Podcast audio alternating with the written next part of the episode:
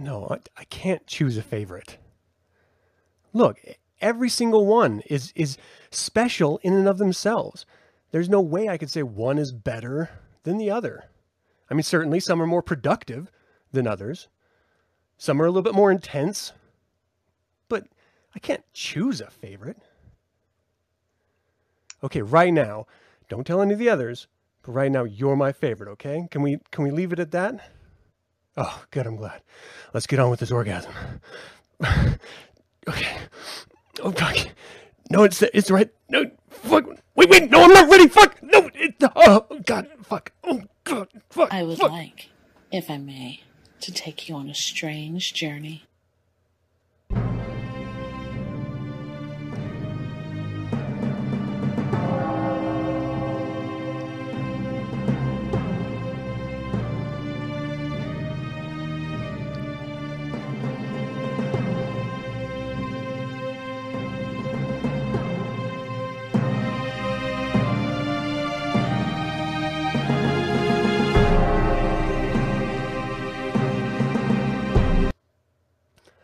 You know what I just realized?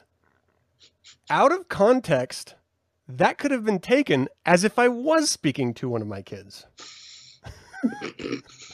Which is not what I intended at all. I was it was supposed to be the orgasm was and that was the hook, but then when I didn't explain it, it's Hmm. Um this is why you should always workshop your joke ideas, people, because they don't always work at all. Um, hi, how are you? Thank you so much for joining me, Priestess Gardner. I was trying so hard not to break, just just lose my shit there. See, I'm already overheating, so I'm just like all red. And then, like, the embarrassment of realizing that it was a really bad framing of a joke. Fuck, man. Everyone's like, ooh, what does Ian do? God. Oh my god. Uh, welcome to Nine Cents, everyone. Nine Cents is a satanic perspective of our modern world, and I'm your host, Reverend Campbell. I've got a hell of a show for you. This is March 14th, uh, the day, I don't know, what is it, like three weeks into pandemic? It's actually a week into pandemic.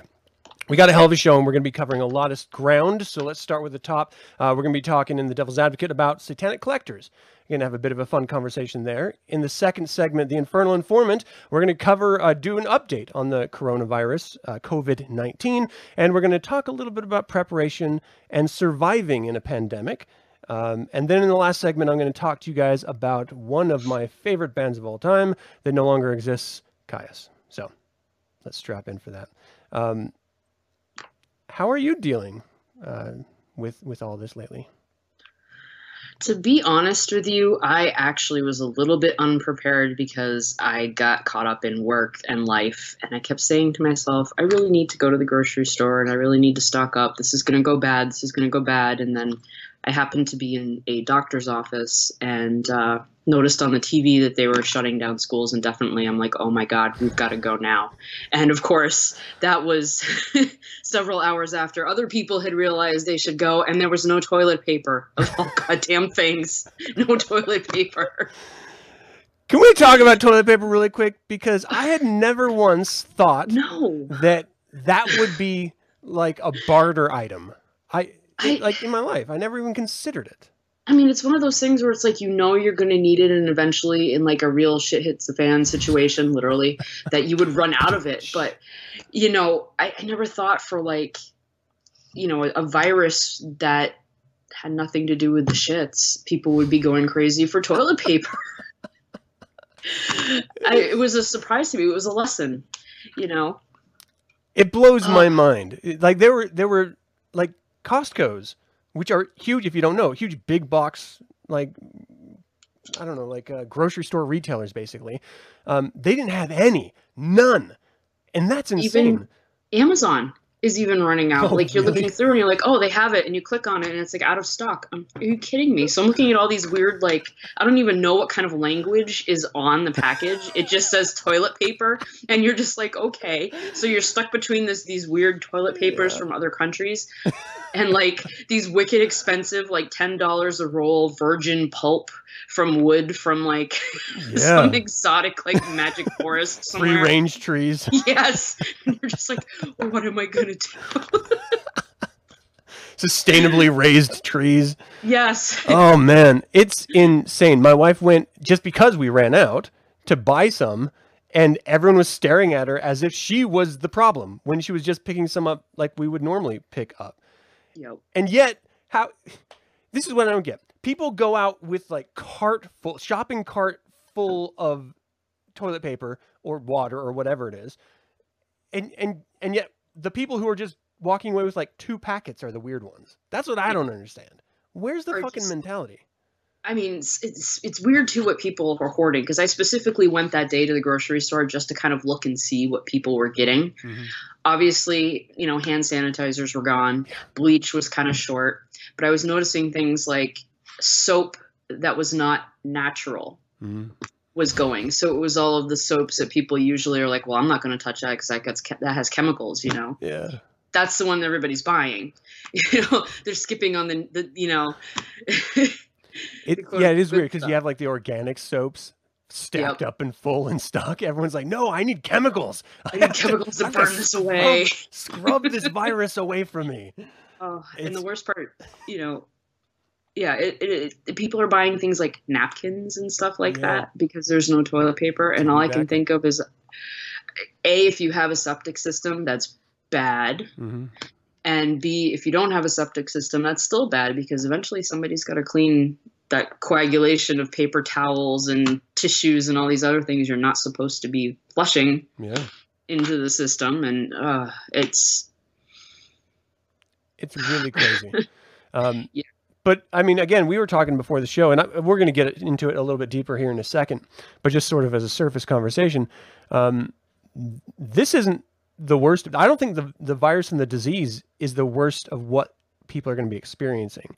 And no. this type of behavior, this hoarding mentality, only makes it worse because it is this self perpetuating cycle of people who feel like they have to hoard, and then people who feel like if I am going to get anything, I have to get it now, which Yep. means there's literally nothing. And then as soon as something gets in, it's taken away.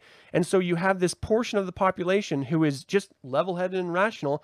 Literally without supplies because everyone else is losing their fucking minds. and they were not supplies that I would have thought ever would have flown off the shelves. I would have thought like first aid kits first, like Right. just anything like canned goods, water. No, it was mm. friggin' toilet paper, and it was just like, wow, okay, this is a, this is a lesson. you know, usually it's like eggs and milk and Yeah, bread and staples. things that. Yeah, no, it's toilet paper this time. So yeah, that was a big shock to me. Um. Um, let's let me give a quick shout out to the people in chat. Thank you guys so much for joining us. Uh, Sparkling Shadows, hi. Thanks for joining so early. Dallas, what's up, man? Joaquin, how you doing? It's been a little while. Dean, good to see you. Shauna Campbell, I think I know you. How's it going? Jason, how are you? Let's see. Antoine, good to see you across the pond in France. I hope you're safe and your people aren't losing their shit like we are. Though I think I've heard that you are. Um, who else? Wes, my man, how you doing, man? Um, Stephanie, good to see you. I thought I see you. Yeah, there you are. I saw you. Okay, that's it for now.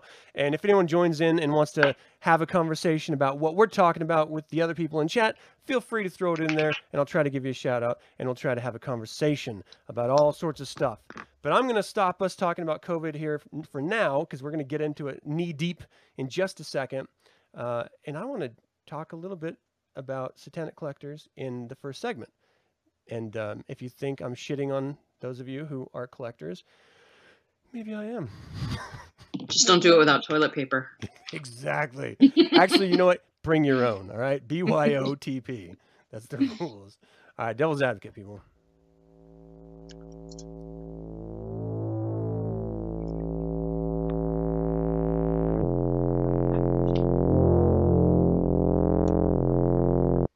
This has got to be a little bit weird for you because you can't actually hear the music at all.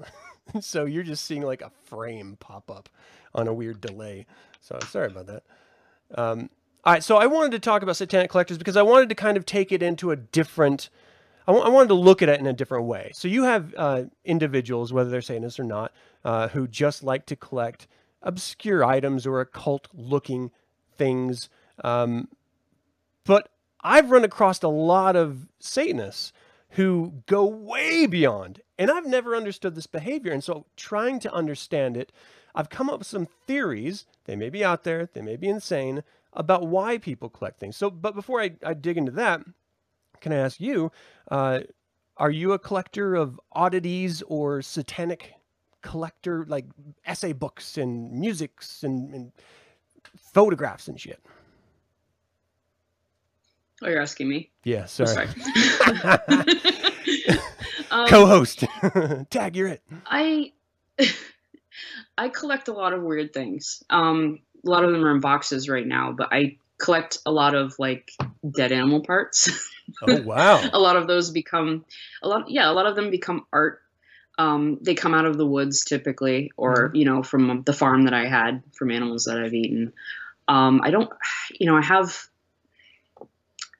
I'm trying to think of some of the other things that I just randomly have. I have a lot of random dog stuff. You know, I love dogs. Mhm. So if I go to an antique store and I see something really strange that happens to be like a dog figure or something, you know, I'll add that to my collection or something like that. But I have seen people, especially COS members, going through great lengths to get like certain books or certain magazines or certain, you know, and it's just insane to me. Yeah. I, I appreciate it though. I think it's awesome, but at the same time, I'm like, wow, you went. That's wow.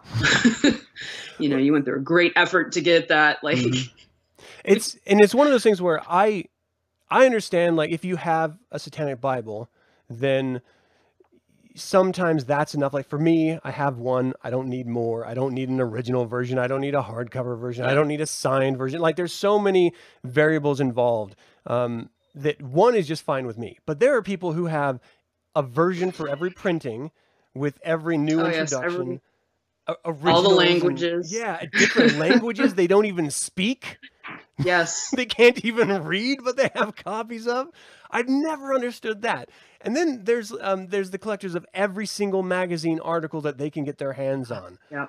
like wh- And some of those, though, I, I mean, I, I definitely am grateful for because I mean, I've even noticed where you know Central's like, wow, I haven't seen that, or you know, so Mhm. in one sense, it's really cool because at least we have people archiving and bringing this stuff together. yes.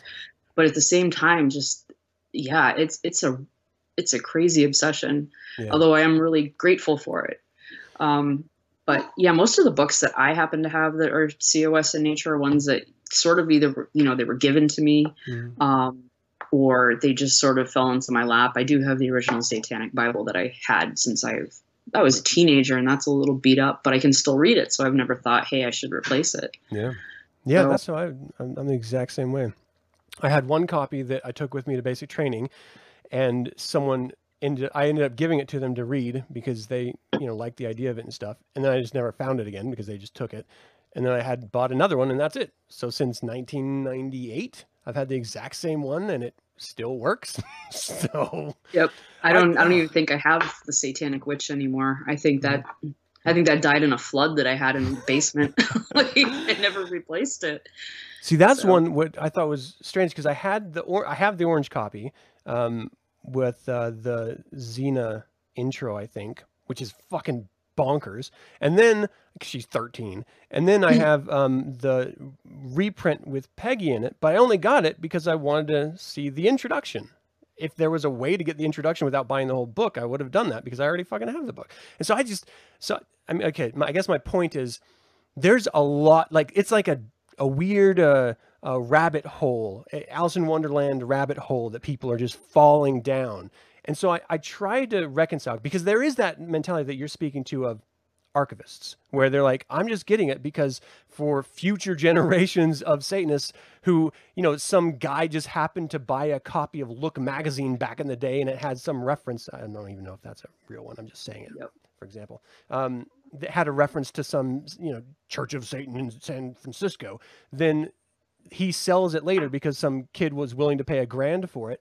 All right, awesome. Now someone who really cares about the religion or wants to know what that was about has a copy of it. There are publishers like Underworld Amusements who collects old archives of like uh, letters from the devil that LaVey did and releases it to people um, for sale, and I think that's great too.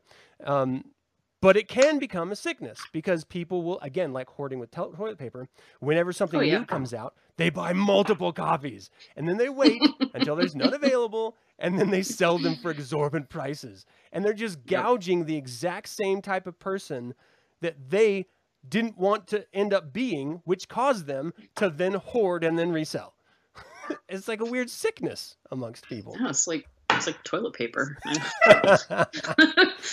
such a weird thing. But there's there's jewelry. Like how many sigils of Baphomets do you have? Like necklaces. oh, jeez. I think I have four or five. Most of them were gifts. Mhm. Um, I think I've only ever really bought one for myself. Um, and some of them were really old. Like I have the old school. Um, oh, what was the before Satan me? Uh, uh, uh, oh yeah. I can't even. Oh, COS Emporium. Emporium. That's, That's it. what it was. Yeah, I ha- yeah, I have a bunch of old, you know, Emporium Baphomets. Mhm. Um, you know, and I see people with like buckets of them, and I'm like, wow. I mean, good for Yeah. the people selling them. I, you know, and I I love seeing other members, um, you know, buying from each other, supporting, you know, COS supported um, vendors and stuff like that. But wow, yeah, I because I just don't wear them that often. Yeah. You know what I mean? I mean, you know, when I go to events and things like that, or I go hang out with other COS members, I'll wear them as an identifier. Um, but yeah, like I don't go around in public typically wearing them. So Yeah. I don't know. I guess it's if you have one for every color shirt you have or something. yeah. uh, Well, it was something that But- like I always found very fascinating because I've never bought a necklace. I believe the first one I ever had was given to me with my membership back in the day. Like if memory serves, I didn't buy it. And then um there was like a you know, like friends at the time who happened to manufacture them were just giving me them and uh I, I literally, and you know, I went to the Black House once, and they, they, I was given one there. I've never bought one. I even offer my own when I did, had Patreon uh, to patrons and stuff, and now I have a surplus of them that I'm, I'm selling on my website. But I don't, I've never bought one for myself. And if you already have one, I've never understood why you would want to get multiple versions. Like that, that blows my mind. Like varying thicknesses and weights and sizes, and like in the same way about, you know, uh, um, articles or copies of the Satanic Bible or uh, you know various uh, canon literature having multiple versions of it or like I have uh, posters and records but I've only gotten those because the opportunity came up and I was like oh that's kind of cool. Yep. I want to put that on my wall. Not that I would just want it to put it in a box to keep it for the future or something you know? I'm very practical in that way. If I'm going to use it by all means I'm going to buy it but if I'm not going to use it what the fuck? And so it it started me down this line of thinking where are those hardcore collectors are they obsessed with the religion or the look of the religion or the founder of the religion and that's why they're hoarding all of this you know trying to get the originals of everything that that sort of mentality of of draping yourself in this vomit of satanic imagery I am the Mr. T of Satanism. yeah i pity the I- fool I definitely think that there are, I don't know, like kind of call them LaVey fetishists, Mhm. where they sort of like look at Anton LaVey as some sort of god. And I never met the man, so I'm not going to speak and say that I know what he would and would not like. But Right. I can say from what people have told me about him who have known him personally, I don't think he would like that very much. you know, like the whole point of Satanism was to be an individual. So I know I've gotten a lot of flack over the years for saying I don't agree with owning wild animals as pets. Mhm. Well, Dr. LaVey had a lion. And I'm like, yes, I understand this. But he he also was somebody who had handled them in the circus. And this we're also talking about the 60s and 70s. We're not talking about, you know, 2020. This is a very different time period. yeah Um, so there's this. I think there's people that they can't sort of separate themselves and Satanism from the person Anton LaVey, who had flaws, who had thoughts and feelings that, or, or desires or things that I can't say that I agree with or that I care for, or, but it was, you don't have to. Mm-hmm. And you don't have to agree with anything that he said other than Satanism and what applies to Satanism as a core philosophy. Yeah. And I think people miss that. And in idolizing him and trying to become like him or feeling like acquiring certain things will make you, I, I don't know, closer to him or something in that weird idol worship um, state people sometimes get into, Yeah. you're missing everything he was telling you about the philosophy Mhm. you know? It's not about copying him. It's not about being like him you know? It's not about liking what he liked. It's about taking you and yourself and taking this philosophy and running with it you Yeah, know? beautifully stated.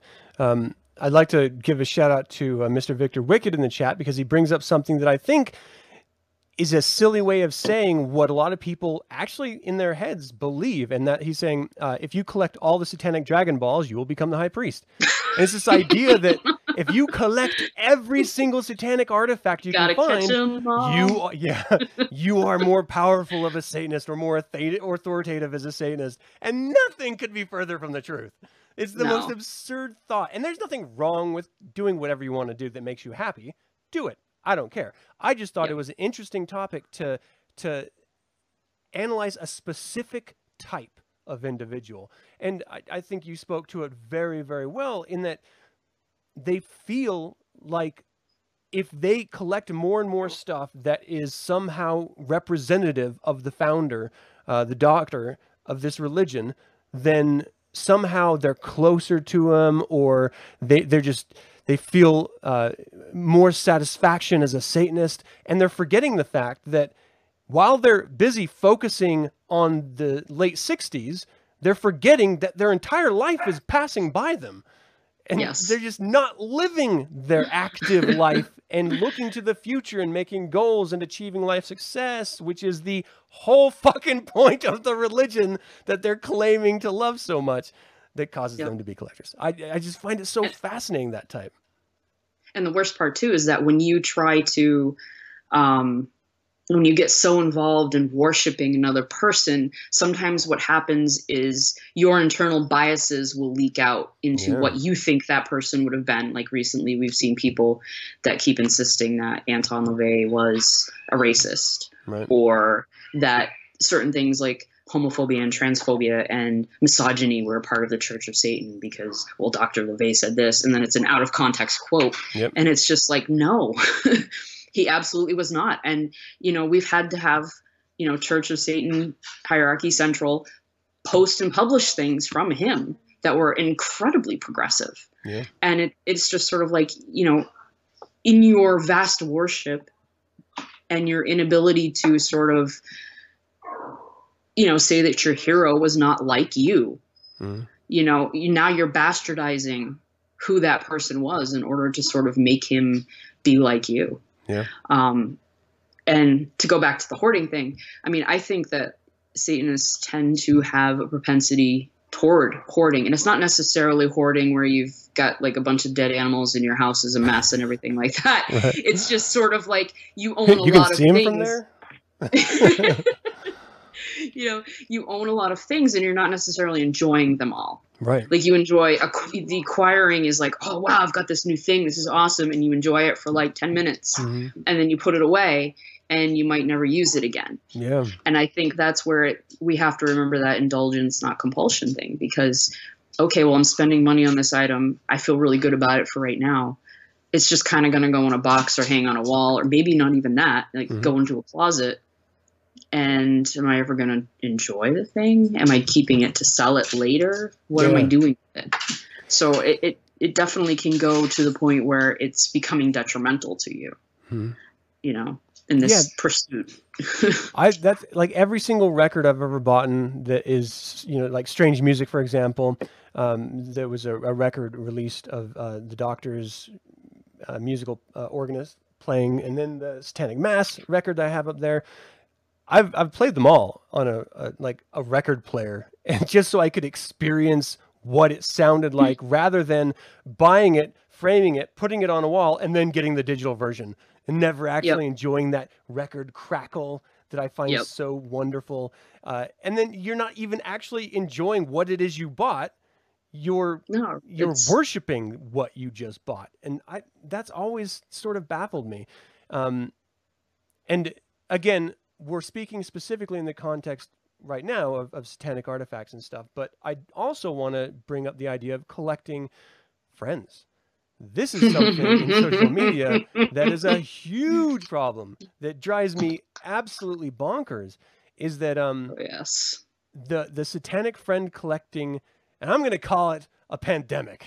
Why not no the problem of i i am more connected to a religion or i'm more connected to um, an organization if i have friends that are in positions of whatever authority you ascribe Oh, to them which no one but administration has any authority at all.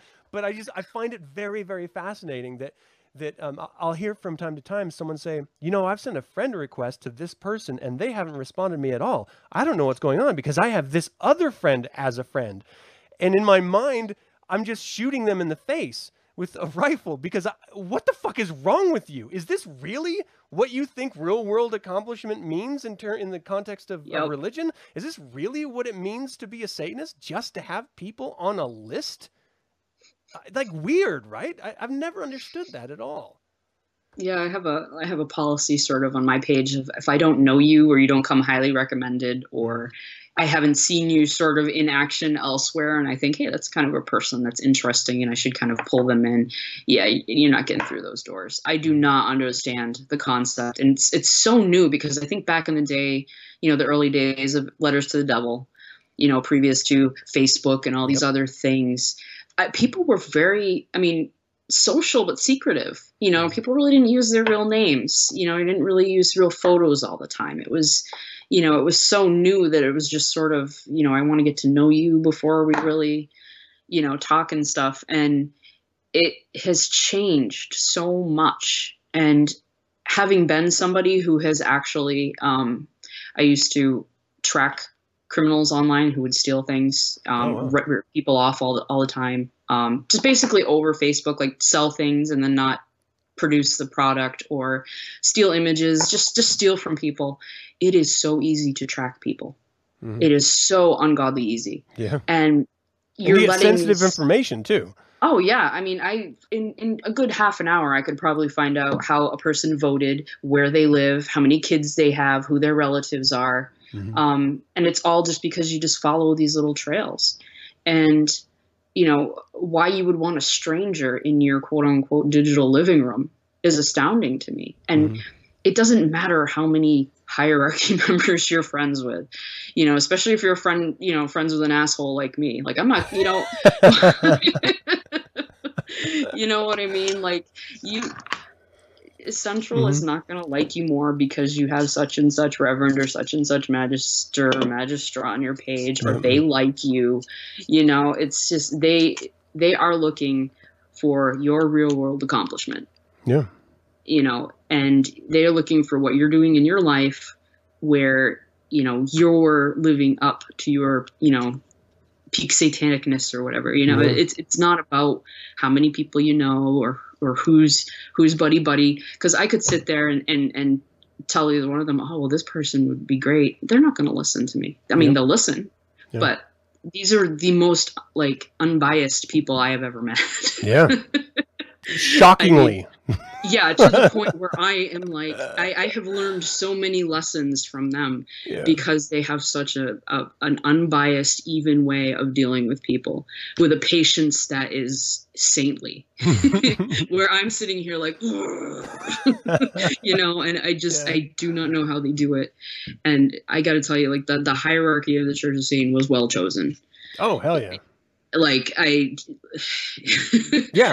I mean, regardless of what you may think of an individual, you cannot disagree with the the time that our current hierarchy has uh, been in charge, as it were, of this organization.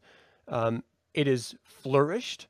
it has kept a well sustained, even message that in this day and age would be easy to alter and shift and adapt with, you know, uh, momentum uh, of, of current trends. But they don't. They have their personal opinions, and then they have the organization stances. And though some people conflate the two and they're unable to divorce themselves from the idea that there is possibly two sides or three sides or eight sides to an individual's perspective, um, they they do very much have their own perspectives, but they don't influence the organization with them. And that's what I think is so wonderful. Um, back to the idea of of social media collecting, and I guess this is where we should shut down this portion of the show. Um, you know, in the in the chat room, an individual was saying that uh, they were one of those that collected people early on, and it was because they thought they would be more connected to the religion if they had more satanic friends. Um, and I wanted I wanted sort of dis uh, dismember or just take a piece apart uh, that idea because ultimately, if you're looking at it in the context of Satanism, meaning the individual. I know very few Satanists that are alike in Oh, no. thought, in action. I mean, there's a lot that pretend to think alike when they find out hierarchy likes a certain thing. We've spoken to this before in a previous Oh show. god, yes, the tikis, the Godzilla, people who have never yeah. liked these things before. And Classical music, where they're like, I can't stand it. Oh, he likes it. Oh, I love classical music. You know, heavy metal is bad. So there's a lot of sort of altering your online feelings when it comes uh, to some Satanists. Uh, but I will say that overarching here, you have to understand that Satanism is about individualism. There's no way that you can be more connected to the religion simply by connecting to another Satanist because you're not getting the religion from the Satanist. You're getting their interpretation and manifestation through their own life goals of what Satanism is. And that is going to be dramatically different from I mean, you and me, just as two individuals, but also every single other fucking weirdo out there.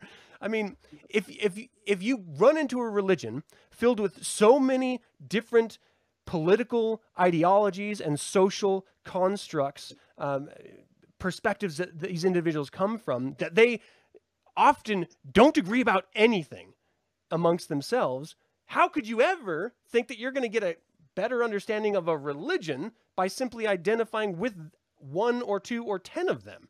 You're, all you're going to get is completely confused because none of them see things the same way. I mean, just take the context of greater magic.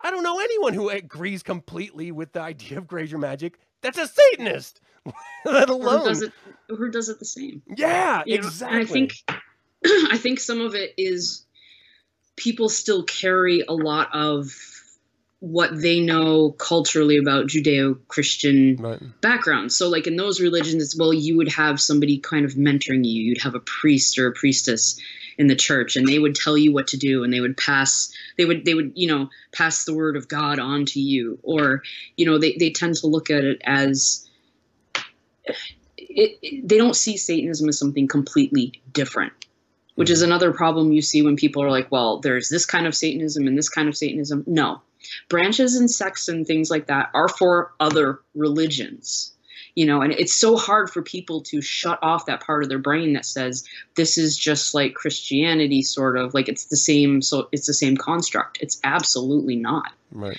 you know? So i think when people come to this they're looking for that like church Mhm. you know where's my friends? People should show me people can guide me. No get the book get out there and get out on your own and Mhm. figure it out first Hell yeah.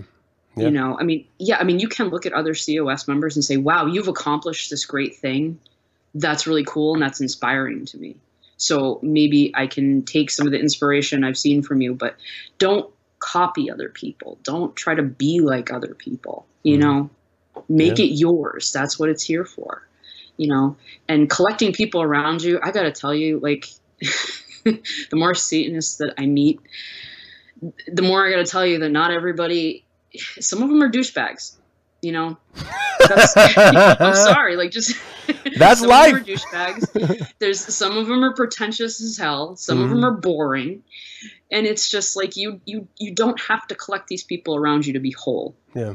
you you you got to be yourself to be whole and then you got to look around you and say who adds to my wholeness who Yeah. makes my life a little bit better by knowing them and frankly the people that i know that are different from me are always the better ones because they add something they add something new you know Yeah. and it's yeah collecting people people are terrible i don't know they really are. don't I collect them. Yeah, I don't know. Maybe in our current um, pandemic, where we're supposed to be socially like distancing ourselves, maybe Yes. social media is the best way to interact with the people you've already met in real life. But uh, the reality being, uh, and and not just in terms of friends, but just collecting for the sake of being closer to this religion um, or its founder or the organization, uh, is abjectly the wrong way to go about it. Uh, you will be intimately more connected with Satanism if you are connected within yourself and understand the philosophy. That's what that's really all that matters. And if in collecting tomes or photographs or posters or music or whatever it is of satanic reference somehow allows you to get closer to who you are, that inner black flame of yours, then great. But again, if you're doing it just to hang it on a wall and never indulge in it, if you're doing it to wrap it up in plastic and put it on a shelf and you never examine it, maybe you should examine why you bought it in the first place and your intentions behind purchasing it. Is it bringing you joy? If not, get rid of it, move on, and find something that does. Uh, that's going to do it. to show off Yeah. Yeah. to other people. Yeah, I'm, I'm Okay, okay. Sorry, I interrupted you. All right, let's move on to the infernal informant and let's t- no, not at all. Let's do a little uh, COVID nineteen. Oh boy.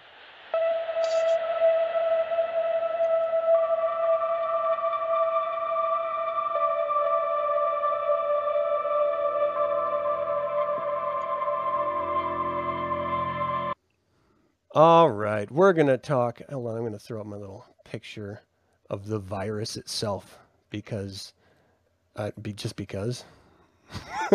That's it. That's the. Oh, it's covering your face. Hold on. oh no! Move this damn thing. Wouldn't be the first time I had. Oh no. okay, so I had spoken to this a couple of weeks ago, trying to placate people's fears and saying, look, the influenza kills many more people every year and is as um, uh, easy to contract as this virus. Don't freak out. What I didn't have at the time was all of the information that they have now. Because this is a new virus, there are differences. So a lot of people are freaking out more than they need to, and a lot of people are not taking it as seriously as they should. So it is one of those third side perspectives that we have to examine when uh, speaking in context of this virus.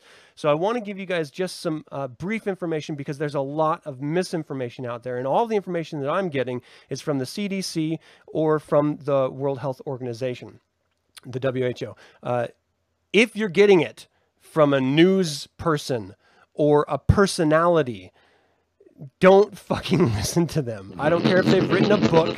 I don't care if they've written had a blog. Go to the source for your information and don't listen to stupid fucking rumors.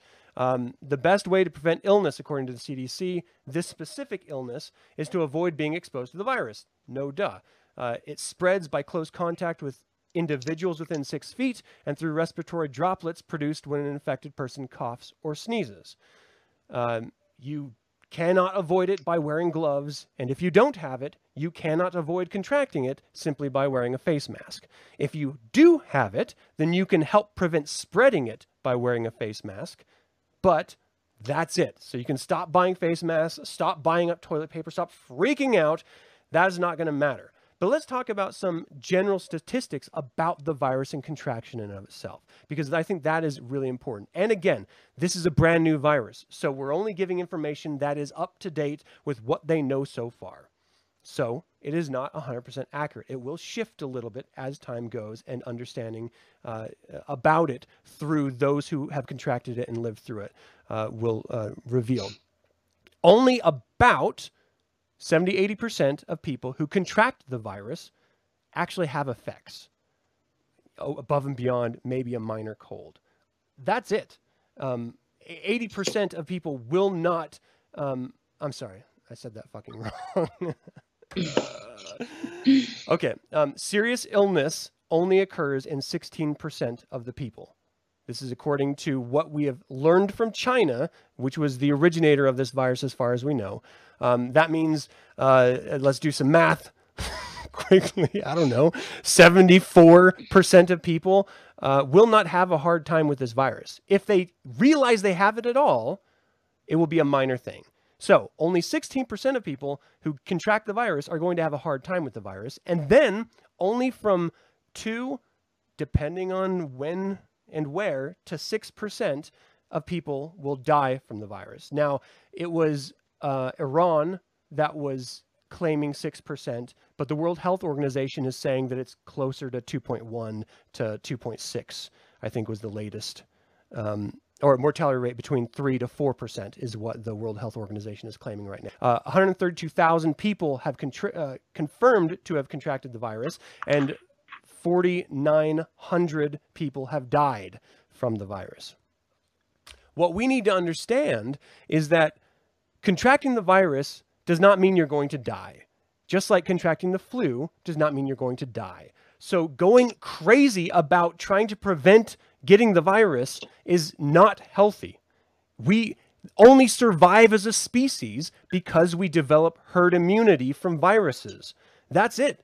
That's the reason why we exist. That's the reason why uh, War of the Worlds was such a great book when it was written, because aliens came down, were taking over the planet, and they didn't have our ancestors' immunity uh, to all of the viruses on this planet, and they died out. That's the glory of the human species, is that we were able to adapt so well. So you shouldn't go out of your way to be exposed by it, because there is a chance of serious illness and death. But don't freak out about being or having it. And if you do have it, just quarantine yourself like you would if you had the flu. Stay healthy, drink fluids, and clean your area. That's all you've got to do. Avoid contact with people if you know you're sick. Now, the problem with these numbers, and this is what the CDC is really warning against right now, is that because we don't have sufficient testing, uh, uh, um, well, sufficient sufficient tests available for people who believe they have the disease, the virus, um, we don't actually know. So when you see numbers coming out of X amount confirmed to have the virus, that's only that's been tested. So in my uh, state of Utah, there are four cases. All that means is there's four confirmed cases. There are many more. And as more tests come in and more people are tested, that number blows up. And that's why in Iran and India, you see mass grave sites because people weren't quarantining themselves like the US is now doing, um, as inconvenient as it can be and as problematic as I think it will be ev- eventually, uh, early. More people who didn't even realize they had it spread it to many others. And then suddenly you have this fever pitch moment of 60 people having it confirmed and then 1,200 people being confirmed within a period of a week and a half. This is a real problem, and that's why it's a pandemic. It spreads massively. Um, and so some of the symptoms that you need to be aware of, because again, don't freak out if you have a cold. Don't freak out if someone coughs next to you. It's not the end of the world. But if you are experiencing a fever, a cough, and shortness of breath, and really this is an infection of the lungs more than anything else. That's what people are dying from, pneumonia-like symptoms. Um, that's when you should call your doctor or your local government's health office. Most people have websites now. Most states have websites set up for this. And you can find out how you can be tested and uh, how either they come to you or you can go to them safely without infecting other people. That's when you should do it. If you are not experiencing anything, you should not be taking tests because, again, they are limited. No matter what you hear our current president say, they are limited and they do not exist. Example A. Um, two days ago, I'm sitting in my office and one of my co- uh, coworkers told me that she just had dinner the Saturday before with someone who came back from Boston and they had a flu-like symptoms. They were just, you know, being horrible. They found out that the person they were hanging out with in Boston had COVID-19. And so now they wanted to find out if they were feeling the way they were feeling, flu-like symptoms because of COVID. Their husband's a doctor and they couldn't get a test. There are none to be had. So you can't see if you have the virus And so, how many people actually have it? Who fucking knows? That we just don't have means right now. And again, we just had the president declare a state of national emergency, so that is going to be changing here in a few weeks. But again, a few weeks. Here's the worst part of it, I think. In China, uh, I believe they said it was, I'm looking for my notes and I'm not seeing it. Um, I just read the article today. It was like 60 or something like that people who had the virus were declared clear of the virus and then caught it again. So this is something as like every virus, it mutates. so we really have to consider, let's not freak out, keep level heads, but consider what it actually means to expose yourself to others, right? So traditionally, if you caught a disease or a virus and you became immune to it, you didn't have to worry about it. You could help the sick and do like that. But if this is mutating and coming back to you, you can no longer help those who are now sick of something that you just fought through. You could actually connect it again. And so that that's a really scary proposition. So what do you think about this sort of hysteria that has gripped the nation um, about this particular pandemic? I think, at least as Satanists, we need to be careful where our minds go with this. Yeah. I have actually seen here and there, you know, just sort of looking around because I do look for this kind of thing just to see who might be taking in the conspiracy theories. Okay. And obviously, the conspiracy theory that this is to distract from the election or, um, you know, this is a government plant has been going around. Um, my view on that pragmatically is even if it is, a big government conspiracy and it's a distraction from the election. It's here, it's now, it's something we have to deal with. Right. So, aside from maybe getting drunk with your buddies and talking about the conspiracy theory, Mhm. is pretty pointless to put a bunch of energy in it. What you should be putting energy into is how do we get through this? Yeah. Um, I definitely feel like if you are somebody who takes any kind of medication, um, you know, uh, inhalers, diabetes medication, anything that you need to survive, figure out where that comes from and try to get extra. Yeah. Because one of the things that we need to understand is that this is just starting. We're not seeing the worst of it. We're not seeing this months into the future. Um, the biggest and scariest thing to me is the economic issues that are going to be happening soon Mhm. not necessarily getting sick and dying. Um, we're seeing people, you know, schools are closing. So we have single parents, we have poor parents, we have two working parents who now they have these children home that are unplanned. What are they going to do? Um, we're going to have a lot of people who are out sick, who are not making money because this country has not built an infrastructure to take care of people when they are sick. Mhm. So now we have people losing money. We have rent payments that aren't going to get made, mortgage payments, car payments. It's going to have a big impact. Yeah. Um, we're going to be seeing shipment lines being disrupted, especially in China. Where does most of our stuff come from? Yep. China. Most of our prescription drugs come from China. Sorry, I get coronavirus. um,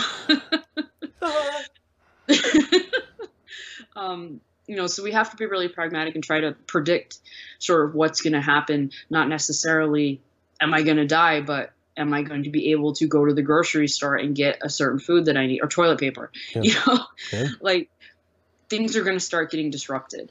Um, the last time I checked, I think it doubles by the day, the infection. Um, so it is only going to get worse. Yeah. And it's only going to spread more because we, again, we do not have the infrastructure to say, hey, minimum wage worker or worker working three jobs in order to support themselves. You can stay home for a week and we'll pay, you know, we'll pay for you. Just don't infect anybody else. No, they're going to go to work until they drop dead. Yep. And, you know, that's the country we're living in right now. You know, we also live in a country where the president, up until very recently, was like, haha, fake news. Yeah. Until like three days ago. that- yeah. yeah, and that infects the minds of other people who are like, oh, well, the president says it's not a big deal. I don't feel good. I'm just going to go out and continue to go about my life. Yep. Um, I, I would definitely say start hoarding whatever medications you can. See if your doctor will give you extras. Um, obviously, with controlled some substances, that's going to be really difficult. Yeah. Anticipate that you won't be able to get these things Yeah.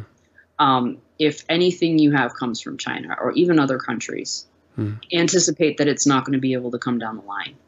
Um, things like the toilet paper issue. Maybe you'll be able to get some in the future, but I, I can't believe I'm saying this, but buy it if you can find it. Yeah.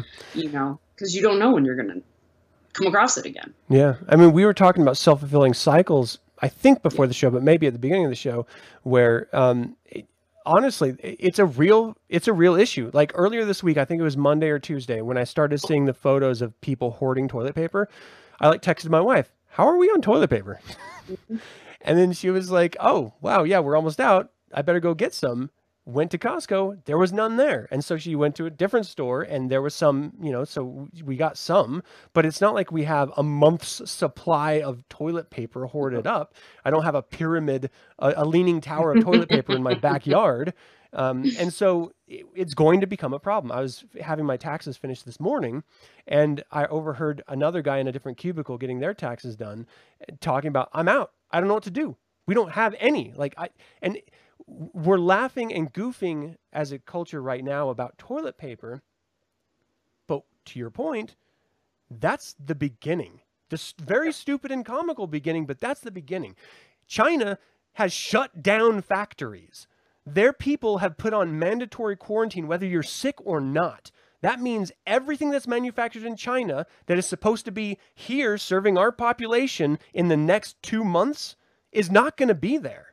So every single medication that you're ordering is going to be gone and not available. So if you have like heart condition medication that you have to take, if you have asthma medication that you have to take, I think I've already it is a started very- stocking up on that. yeah, it is a very good idea to order as much as you are capable of. And I know there's companies like CVS who said we will um, uh, uh, allow over ordering of most medications because we understand that this is an, a coming problem. And it is a coming problem that we will have to face. But again, to your point, that's just the next step. Because as soon as people are not able to get their medications to live, they die. There's no infrastructure to take care of them. Our Especially entire economy is based on imports practically. All of the, the majority of everything that we produce in this country is exported. Yep. It's not bought locally because it's not available. It's not even an option. Um, our entire economy is based on this incra- incredibly strange corporate socialist structure that has nothing to do with the population and has only to do with corporate entities and their profits. And again, if everything is working as intended, then we as a population don't suffer. But when it stops working, we are going to suffer. So, this virus, the virus itself, is not the biggest problem. It's going to get a lot worse. And I'm not trying to like freak people out or say the sky is falling because it's not. And we'll work through it. We always work through everything as a population. Um, but we're probably going to be working through it with three to 4% less of the population that gets infected with this virus. And that's why when you have situations of, uh, like my state, for example, did a mandatory soft uh, close of all schools, and many companies are saying if you're capable of working from home, we're going to let you work from home. But then there's others who now are forced to make a choice. Do I work one of m- or two of my part-time jobs in order to survive or do I have someone watching my child who used to be watched when they were in school? Um, you're forced to make decisions that you never had to consider before because the state, because this pandemic took the choice out of your hands. And so, as soon as businesses start closing because they can't uh, have employees working anymore because either they're sick or their kids are not being watched, then you as an individual are not going to be able to have access to all of the services in this society that you expected to have access to. And that's going to reverberate through healthcare industries and grocery stores and food service. It's going to grow. And so we as Satanists, and this is going to bleed into our next topic here, have to be pragmatists. I've run into too many of my friends and too many people that I respect who just flippantly wave the hand. People are just freaking out. This is nothing. This is the flu. Well, the flu has a 0.1% mortality rate. This is a 3 to 4% mortality rate. That is huge on a global scale. So you can And just it's- flippantly say you don't care. That's fine. And you may get lucky and not contract this virus. And you may contract the virus and not die from it. But millions of people worldwide will before it's over. And it's not a seasonal thing and it's not going to stop seasonally. And so, as Satanists, as pragmatists, we have to be honest with the situations we find ourselves in and deal with reality on reality's terms. And in this particular case, it means, to your point, and this is going to bleed into our next discussion of preparation and survival in a pandemic, you're going to have to stock up on certain essentials. And you're going to have to start making plans for worst case scenarios. That doesn't mean freaking out. It doesn't mean losing your mind and you know telling your friends you're going to go live in a bunker. Go on as life as normal as much as you can, but be a fucking adult and plan ahead. That's it. That's how survival that's how you can survive in a world. Um, so we have had a conversation about preppers in the past, and and this is primarily why I wanted to have you on, other than the fact that I hadn't seen you in a while and talked to you in a while. Just, you know, this is my Aw, indulgence shucks. getting to chat with an old friend. Um, uh, but to that point, uh, you already mentioned suggestions of stocking up on medications if you need them. What other things can you suggest um, that people do in order to survive a pandemic? Do you think? I would definitely say certain medications like fever reducers, Tylenol, um, things like that's that's part of the preppers, you know, stock, which would be like you know fish tank antibiotics.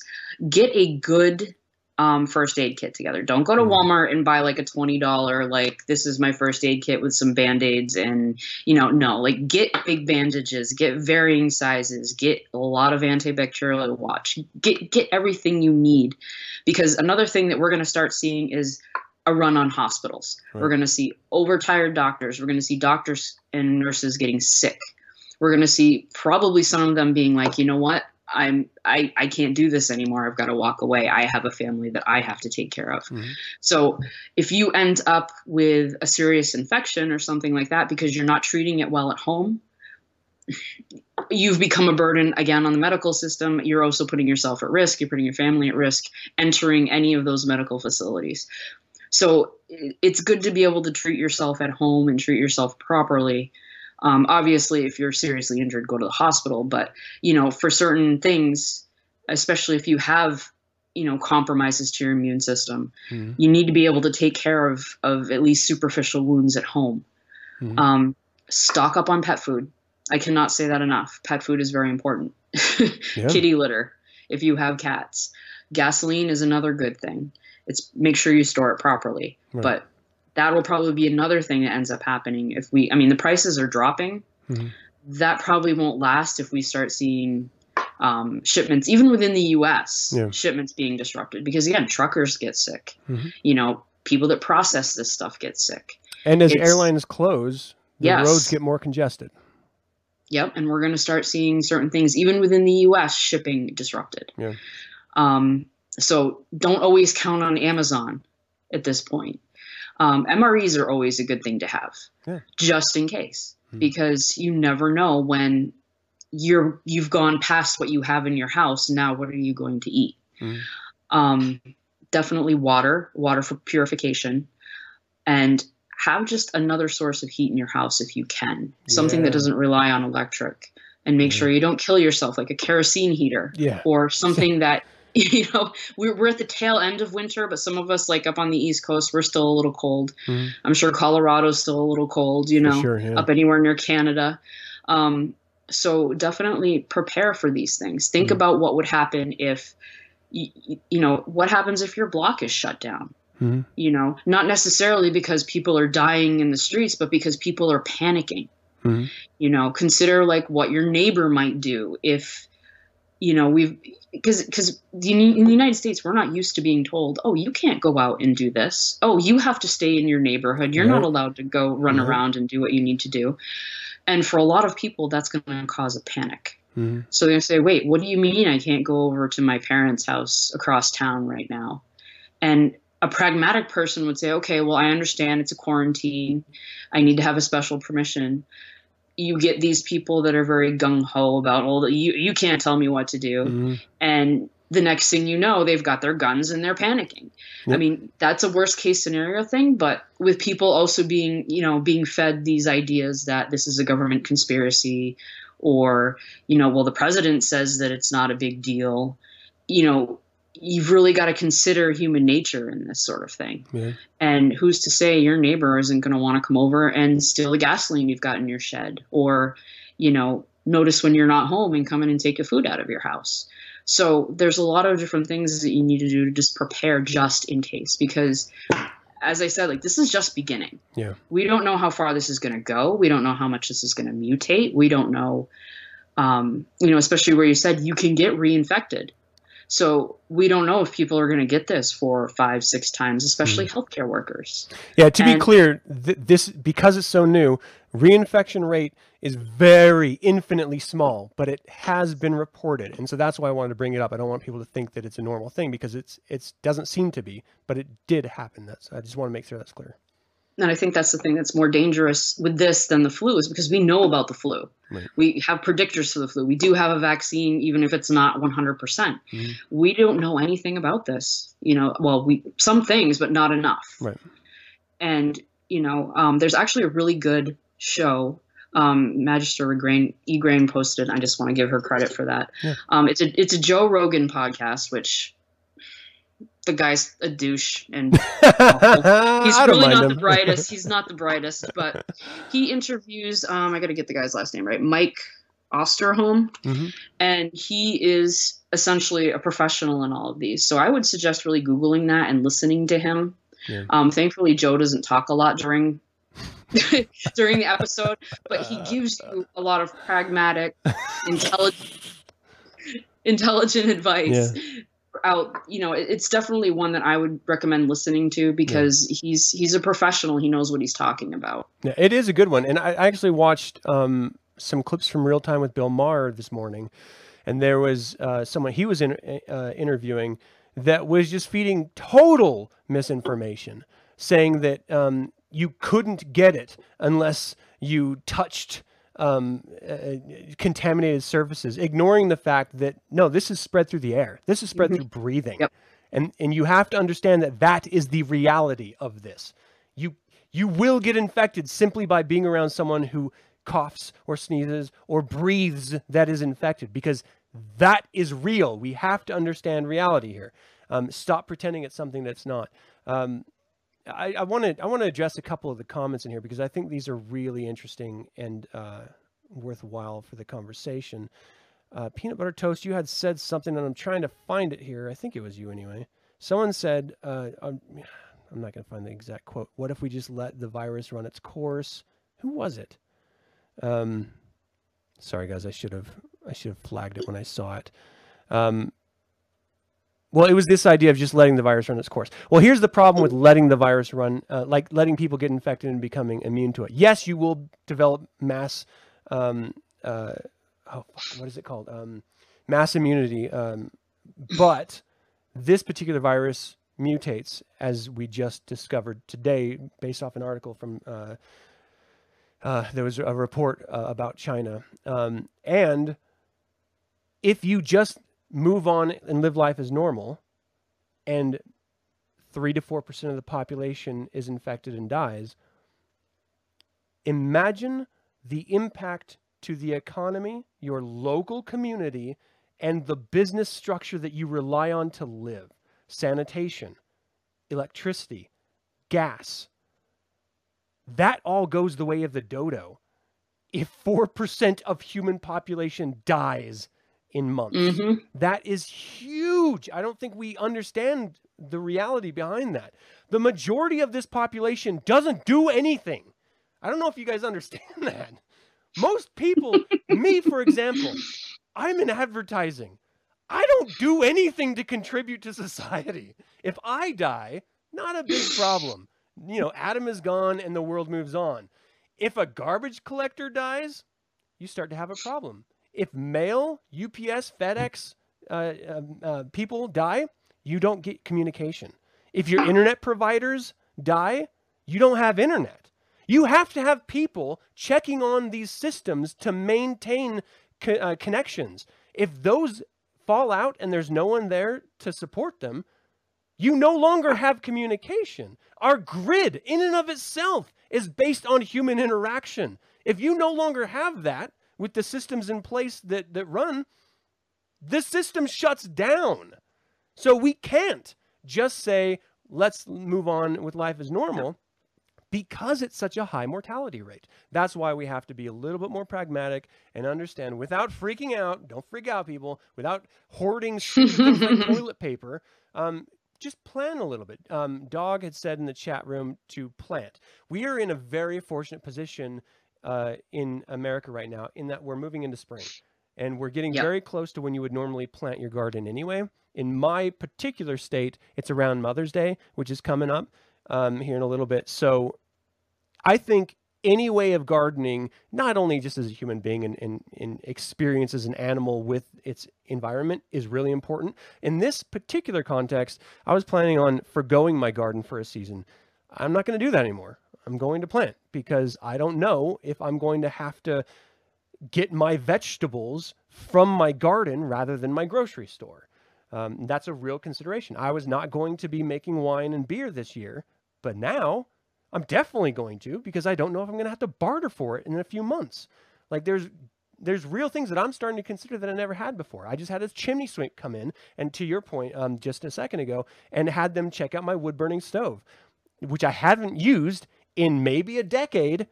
But now I'm really considering if the power grid goes out, I need to be able to have heat, and I need to be able to heat up water to uh, purify it. That's what it's for.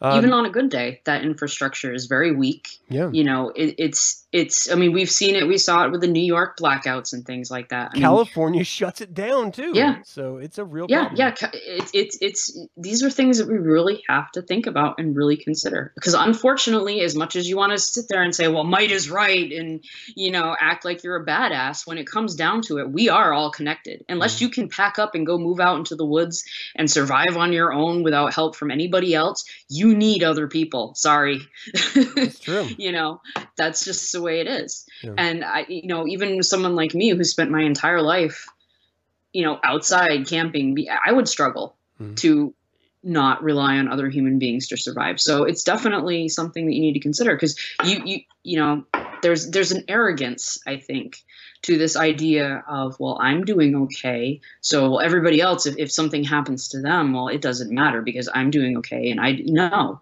Mhm. you are very much a victim to the rest of the the rest of the collective herd going on. You are part of it as much as you want to say you're not. Yeah. And it's you know, it's it's nice to play lip service to Mhm. that, you know, badassery and oh well nature sorts things out. Well, guess what, buddy? You might be what nature sorts out. you know, you might be the weak link yeah. because you didn't prepare. You could be the three to four percent for sure. Yeah. Um, I, I want to bring this uh, up again because I took the comment out of context. I still think it was a worthwhile conversation to be had based on that out of context reference. But Zachary is clarifying, saying that um, um, proposing if we let the virus go through and take the two to six percent of the population, then we could save more lives from an inevitable resource constriction? Question mark. Um, that's only if that 2 to 6% is not part of that resource chain. Um, because if they're producing the resources, then they're not there to produce it. If they're transporting the resources, they're not there to transport it. Uh, so it it we do have to take a, a larger global view of this because we're a global society, for better or worse, and we we can't just take this Mm, I'm I'm going to echo what you were saying just now. Um, an infantile, satanic perspective that we hear people say a lot, which like is uh, might is right. Well, guess what? Might is right, but might is not always physical activity. Might is fucking survival. That's planning ahead. That's not pretending like you're going to be the greatest uh, Conan the Barbarian in the wilderness. No, that means I'm a mortal animal that can fucking die. I'm going to plan and I'm going to prepare. I'm not going to freak out, but I'm going to get educated based on intelligence from those who know, CDC, WHO, and plan accordingly, looking down the line. Because again, this is what Satanism is all about, people. And we have to understand this.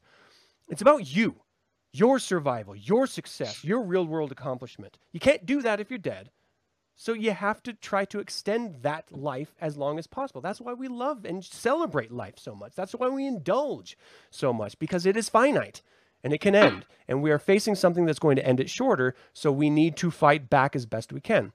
So think about infrastructure, I would suggest. I love Dog's suggestion. If you can grow a garden or if you can grow any produce, try to grow it this year. This is a great time to do it. If you ha- can, if you have the space for animals, chickens, I've got eight of them in my backyard. They produce eggs already, and they are a fantastic source of protein. And it is a way to survive um, as long as you can feed them. So, you know, again, you mentioned it earlier.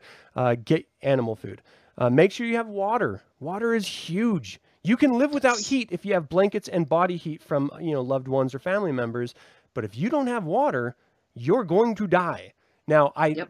I am told our local area has an abundance of water in my county and everything, but I know I live in a desert. I'm a realist. I'm so I'm going to get water purifiers. I'm going to make sure that I can find some source of water if I have to buy some extra. I'm not going to go crazy and stock up overly, but I'm going to buy extra water and make sure that I have it available. I- You know, cuz if you need to poop and you don't have somewhere to poop, it becomes a problem. You use water to flush poop down into a system. We got to remember stupid stuff like that. You have to have water to survive. You have to remember things like that. And it's got to be clean. So, thinking about those those those core things, food, heat, water, and then extrapolate out from that. If you have a medical condition, think about prescriptions. And again, don't go crazy like those idiots with toilet paper, but be responsible. This could last a few months. It could last a few years. And you have to understand you don't have to stock up for a few years, but you have to plan for that potential. And I loved how you mentioned you don't know how your neighbor's going to react. Nope. If anything, we have learned that human beings are fucking dumb and they will buy things that have no relation to the disease they're experiencing, i.e., toilet paper. What happens when you can't get meat anymore? What happens when you can't get McDonald's anymore? How many people are going to lose their fucking mind? Coffee. We saw what happened when Popeye's chicken couldn't create chicken Oh, sandwiches, for fuck's sake. This is our society that we have built. So we have to plan. I Mm. I purchased my first firearm for my home today only because what ifs. I don't plan on using it except for at the firing range. Like I go with my son. Normally we rent firearms when we go to the firing range, but now we can bring our own. But this is the first time I've ever even considered it because people are acting insane. And I need to know that if someone comes in my house looking for whatever, that I'm able to defend my family. I'm not going to go crazy and go steal and rob and fucking pilfer because that's not the society we live in and that's not a fucking good way to live. But shit can hit the fan and if it can then maybe it will. Not to say it will, but maybe. So, Yep. plan for the worst, prepare for the best, be reasonable, don't be fucking crazy. I'm still visiting friends. I'm still shaking people's hands. I'm just okay. So let's talk about prevention, really quick. Um, good, we've we've we've talked about pretty much everything I want to talk about in this segment anyway.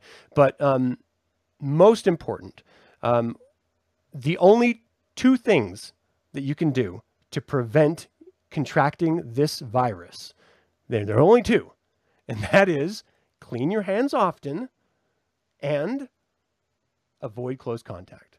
That's it. That's the only thing that you can do to prevent contracting this disease because you can have carriers that are not experiencing symptoms and you can still contract it. Um, so until 50% of our population is infected and we develop a herd immunity from spreading it, assuming it won't continue to mutate, then we'll be in a better position. But we're not there yet. And so I don't like that my kids' schools were taken out, but I understand it because it's preventing a worse problem that could happen in the future that we have witnessed in multiple countries over in Europe and Asia. This is not a fake situation. This is real, and people are really dying. And if we are going to be responsible, we have to plan accordingly. So, do your best, people. Don't be assholes say, you are number one, first and foremost. Plan for your safety however you feel best to do that. But if you can do it without being an asshole, all the better. I think. I don't know. Is there anything else you want to say before we close this out? Um, I would definitely consider too that one of the things that's going to be run on is um, healthcare. And most of us, you know, like me, I'm 40. I have um, parents who are elderly. Um, my mother just got over a bout of cancer. So there's specifically, um, you know, I'm, I'm worried about them. Um, we have to pragmatically also think that nobody else, especially when the hospitals become crowded and things like that, nobody else is going to care about your parents. Nobody is going to care about your elderly friends or your sick friends. True. Prepare for everybody. Prepare for the worst. Prepare for understanding that, okay, well, now you're in this situation where, hey, might is right, buddy. you know, so your your parents, your grandparents, whoever you have in your fa- in your life that might be susceptible, they might get denied health care. They might get denied, you know, they might, you know, someone might say, well, this person is not worth saving as opposed to a bunch of these other younger people. Keep these things in mind. Mm-hmm. So all of these things that we've been saying for years where it's it's you and you're number one or you know you have to take care of your own first and the world doesn't care about you. We're about to see sort of at least a little bit where that's true. Yeah. You know, the world does not care about you for the most part. Yeah. Um, you You're know, not so special. No matter how many likes you got no. in that picture, no one fucking cares. Yeah, that's the worst part of it, or maybe the best. I don't know. It depends on you. But um, yeah, if if if you ever run across a Satanist who is just like, "Who cares? Less population means better for me," they're so fucking dumb because they don't consider the reality that they could be that three to four percent. Just yep. because you see yourself as the highest embodiment of human life does not mean you are. No, the virus doesn't care. Your crazy neighbor with a gun doesn't care. Exactly. You know. Exactly. All right, let's uh, let's move into a little bit more fun uh, situation with a little bit of creature feature and Kyuss.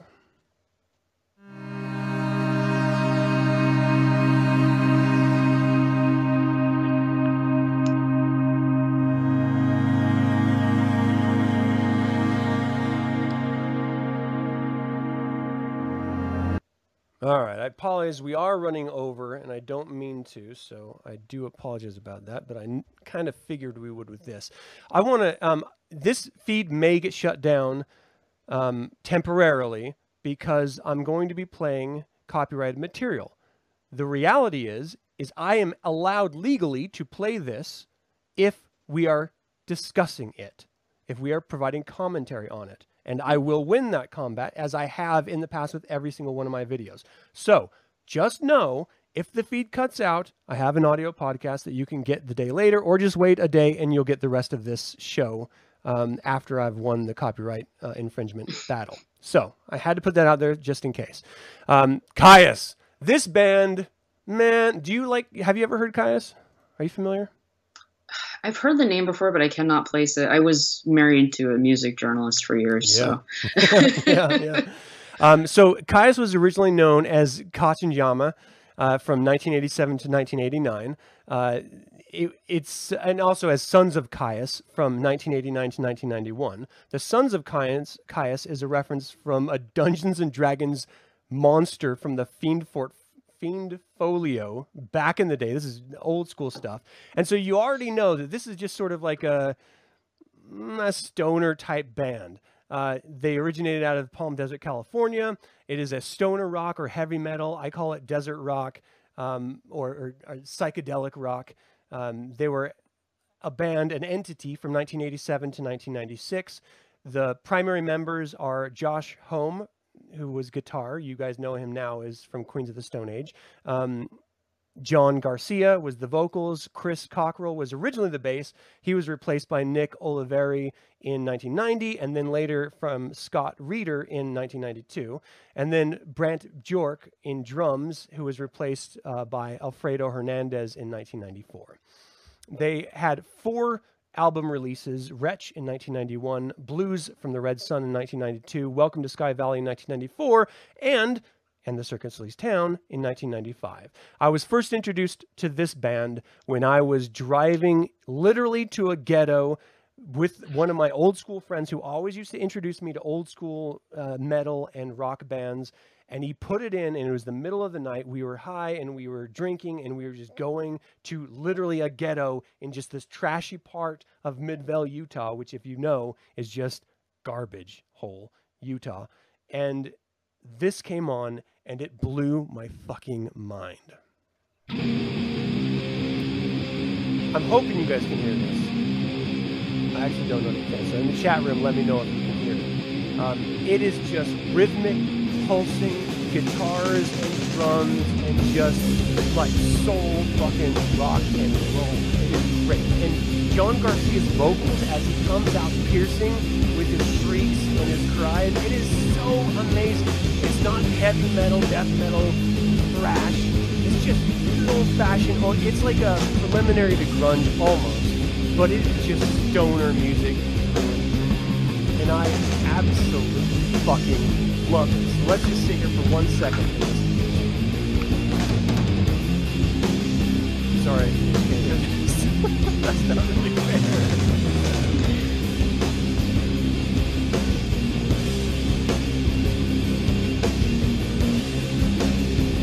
I wish these guys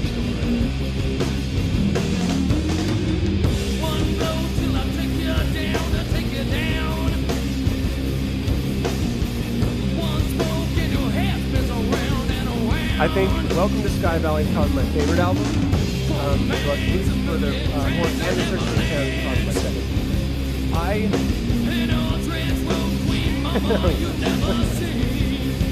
I love this solely because of the atmosphere when I listen. And it could, again, it could be very one of those undeveloped devices where when you listen to certain music, it takes you back to the first that music. And I reflect fondly whenever It friends, situation, this crazy green of his that was this sort of garbage pile. We were both smoking the time. So we were hotboxing the, the cabin of this Bronco as we were going through just fucking rocking out.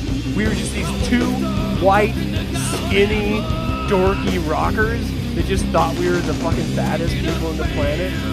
you know, I had fucking hair down to my shoulder blades, just thinking I was bad, wearing fucking leather. Biker leather in the middle of fucking summer. Guess I Hey, I've been there with a trench coat before, so I don't judge.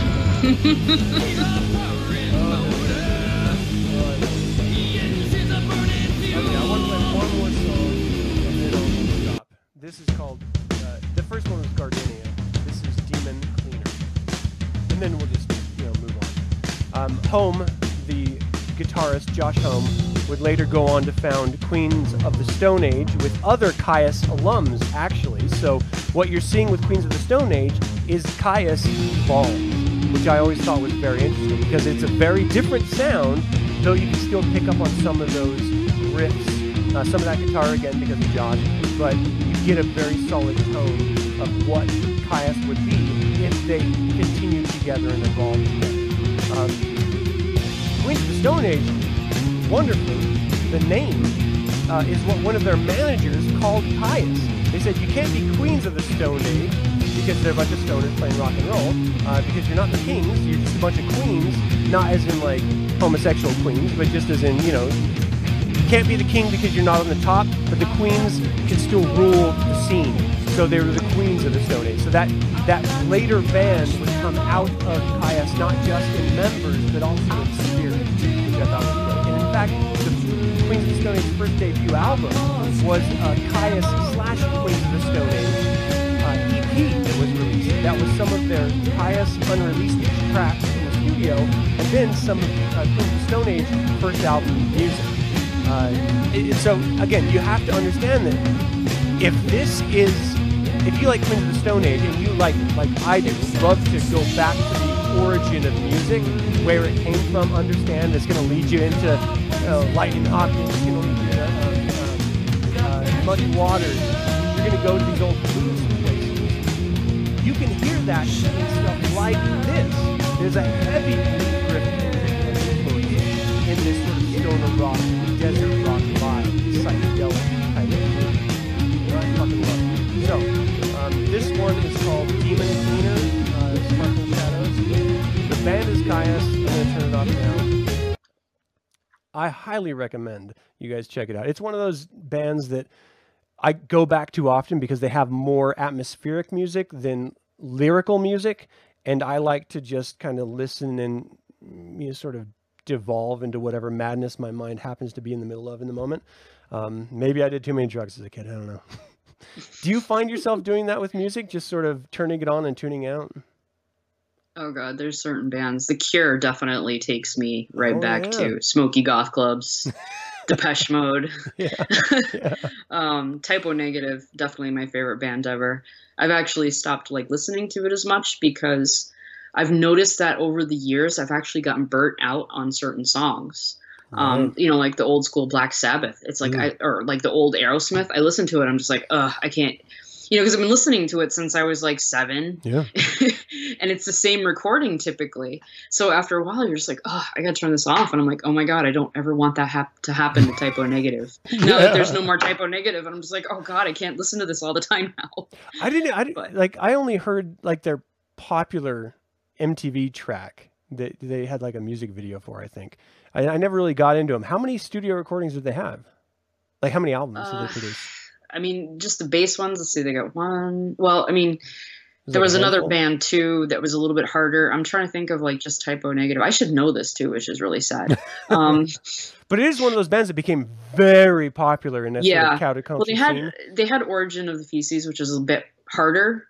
So, I mean, if you're into like harder metal, that's sort of up yours, you know, more up your alley. But then they got really melodic. So they had um, uh, Bloody Kisses, October Rust, what I think, was the best album. Um, and then there was uh, World Coming Down. Um, I cannot believe that I'm struggling to Mhm. like remember Type O Negative albums. I somebody should drag me out into the street and shoot me. But it If you went got some from, teepee, we may have to consider it. but um, it, went, it went from very um, you know heavy to very melodic and beautiful. Mm, and gothy, um, just really beautiful, but also self-effacing. Hmm. Um, you know, he made fun a lot of the goth, the goth culture, you Yeah. know, like Black Number One, which is Yeah. something that really appealed to me because I was like, wow, this is totally tongue in cheek. I love it. Um, and you can't beat the Playgirl spread that Peter did. yeah. Still have that somewhere. So I think that Yeah. stuff is great. Um, amazing band. all of the the goths that I knew were really into like Sisters of Mercy, Bauhaus, stuff like that. Certainly Bowie. Um, the Cure was huge. Uh, they loved Type O Negative because it was new to the scene from what they were used to um, back in the '90s. Um, but I mean, wasn't Type O Negative like he came from an old hard like a metal scene, didn't he? Yeah, Like the um, lead singer? Carnivore. Um, ah, there's something else that I can't remember. So Yeah. we need Robert Luthold into the in the Yeah. audience. Where are you, Robert? What the hell? Yeah, yeah. He um, it was he had a much harder background, Yeah, but he had a beautiful voice. Yeah. And um, and he had a great gotta tell you, man, if you're ah, it, it- just listening to him sing is just like, ugh. you know, like. Uh, like his like you know type one negative albums are literally like the best sex albums um they're just I'm gonna have to very turn 'em on then. melodic very sensual Yeah. I love that. I fucking love that. I'm still like I still listen to the Doors, the end, Oh. during sex because I think that is a great sex song. It's not too long. just just to wrap up the beginning of the show where you were Yeah.